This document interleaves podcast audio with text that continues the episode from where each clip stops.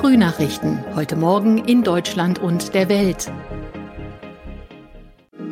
Herzlich willkommen zu unserem Podcast an diesem Montag. Heute ist der 29. November. Mein Name ist Nicole Markwald. Schönen guten Morgen.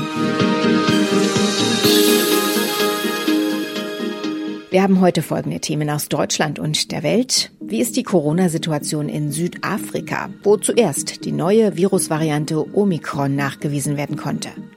In Wien geht es an den Verhandlungstisch. Das Ziel, die Wiederbelebung des Atomabkommens mit dem Iran. Und Cannabis in Deutschland legalisieren oder nicht. Eine neue Umfrage zeigt, ob diese Idee zieht. Kaum war von der Coronavirus-Variante die Rede, ist Omikron schon in Deutschland angekommen. Südafrika sieht sich durch die vielen Reisebeschränkungen seit der Entdeckung der neuen Variante im südlichen Afrika zu Unrecht bestraft. Herausragende Wissenschaft sollte gelobt und nicht bestraft werden, hieß es. Südafrikanische Wissenschaftler hatten die Omikron-Variante sequentiert und identifiziert. Ralf Krüger in Südafrika. Die neue Virusvariante wurde ja von Forscherinnen und Forschern in Südafrika untersucht und entdeckt. Was ist denn jetzt inzwischen bekannt und wie geht es den Corona-Patienten? Ich befinde mich hier quasi im Epizentrum des Ganzen. Knapp 80 Prozent der täglichen Infektionszahlen entfallen auf die Gauteng-Provinz, also das Ballungsgebiet um Johannesburg und Pretoria. Bisher ist leider nur sehr wenig bekannt über diese neue Variante. Sie gilt angesichts von 30 Mutationen als höchst ansteckend und scheint auch in der Lage zu sein, das Immunsystem geimpfter Menschen zu knacken.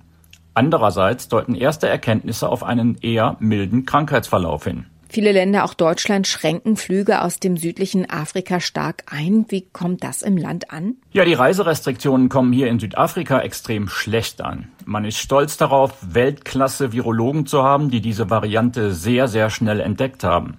Woher sie stammt, weiß eigentlich niemand so recht. Dass die umgehende Kommunikation der südafrikanischen Regierung dann in zahlreichen Reiserestriktionen mündete, wird hier als eine sehr ungerechte Bestrafung empfunden.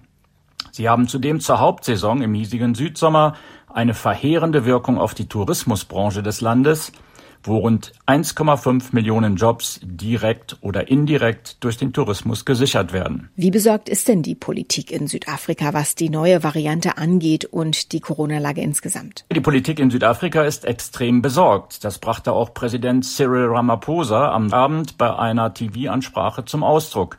Zumal es mit dem Impfen im Lande nicht so schnell vorangeht wie erhofft. Täglich werden hier rund 150.000 Menschen geimpft. Das ist weit entfernt von der Vorgabe der Regierung, die 200.000 Impfungen pro Tag anpeilt. Sie will daher nun beim Impfen der Bevölkerung Gas geben. Zuletzt saß man vor fünf Monaten zusammen. Heute werden die Gespräche in Wien zur Wiederbelebung des iranischen Atomabkommens von 2015 wieder aufgenommen. Die Vorzeichen sind wenig vielversprechend. Die Atmosphäre zwischen den Gesprächspartnern ist angespannt. Auf der einen Seite steht Teheran, auf der anderen Washington. Und dazwischen versuchen Vertreter aus Russland, China, Großbritannien, Frankreich und Deutschland zu vermitteln. Ziel ist es, dass die USA zum Deal zurückkehren und Teheran die Vorgaben zur Beschränkung seines Atomprogramms wieder einhält. Weitere Informationen von Matthias Röder. Die Ziele Teherans sind klar. Die Islamische Republik will die fast umgehende Aufhebung aller US-Sanktionen. Ob die verbliebenen Partner des Abkommens einen solchen Schritt in diesem Tempo erreichen können und wollen, ist aber sehr fraglich. Denn der Iran hat auch in den vergangenen Monaten durch den Ausbau seiner atomaren Aktivitäten nicht gerade für Vertrauen in seine angeblich nur friedlichen Ziele gesorgt. Für alle Beteiligten steht viel auf dem Spiel. Beachtet Teheran die Vorschriften des Atomdeals weiterhin weiterhin nicht, könnte die Region mehr denn je zum Pulverfass werden. Die neue Ampelkoalition plant die kontrollierte Freigabe von Cannabis an Erwachsene. Dieser Plan aber spaltet nach einer Umfrage die Menschen in Deutschland. Nach einer Befragung durch die Augsburger Allgemeine sprechen sich 43 Prozent für die Freigabe aus. Aber genauso viele lehnten sie auch ab. Jan-Henner Reitze berichtet aus Berlin. Die junge Generation ist eher für die Legalisierung. Zwei Drittel der 18- bis 29-Jährigen unterstützen die Ampelpläne. Unter den Befragten ab 65 sind zwei Drittel dagegen. SPD, Grüne und FDP planen eine kontrollierte Abgabe von Cannabis an Erwachsene in lizenzierten Geschäften, was auch neue Steuereinnahmen bedeuten würde. Befürworter argumentieren, dass damit illegaler Handel auch mit verunreinigtem Cannabis eingedämmt werden könne. Gegner warnen unter anderem, Cannabis sei eine Einstiegsdroge. In unserem Tipp des Tages geht es heute um die Corona-Impfung bei Kindern. Die Europäische Arzneimittelagentur hat den Impfstoff von BioNTech Pfizer für fünf bis elfjährige zugelassen.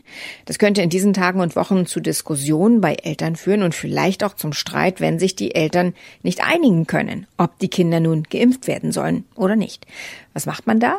Ronny Thorau weiß mehr. Erstmal, wie ist die Rechtslage? Entscheiden allein die Eltern, ob fünf bis elfjährige geimpft werden oder haben die Kinder da auch was zu sagen? Nein, bei jüngeren Kindern liegt die Entscheidung tatsächlich bei den Eltern, sagt auch Jakob Maske, Sprecher des Berufsverbandes der Kinder- und Jugendärzte. Ja, hier entscheiden die Eltern. Erst ab einem Alter von 14 Jahren spielt die Meinung der Kinder für medizinische Entscheidungen eine größere Rolle.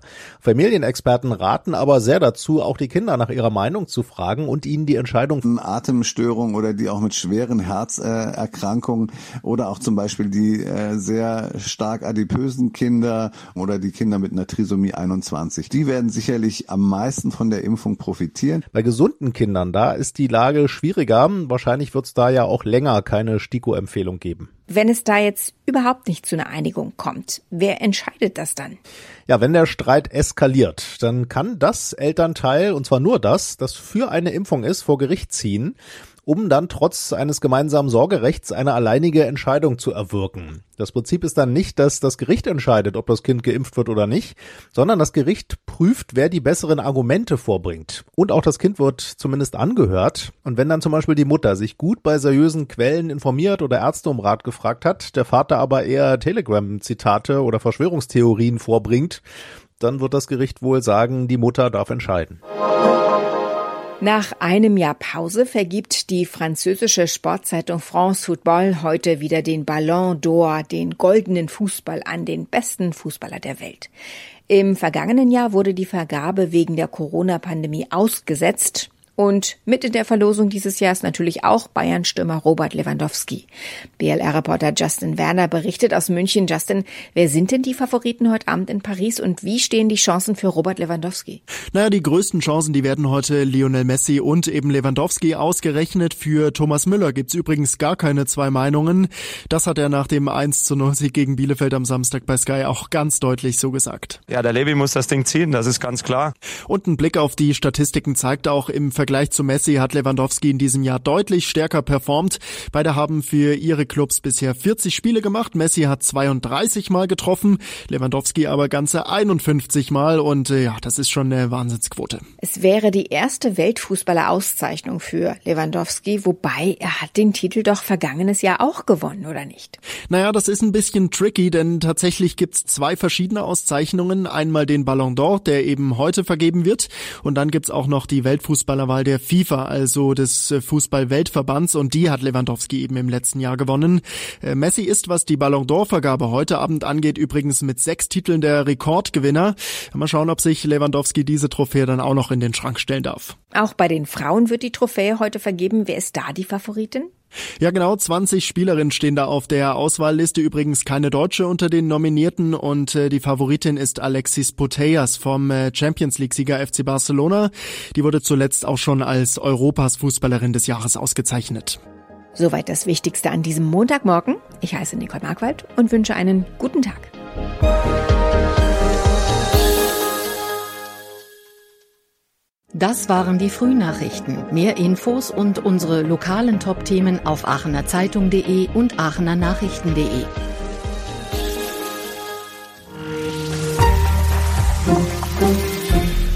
Die Frühnachrichten sind ein Podcast aus dem Medienhaus Aachen.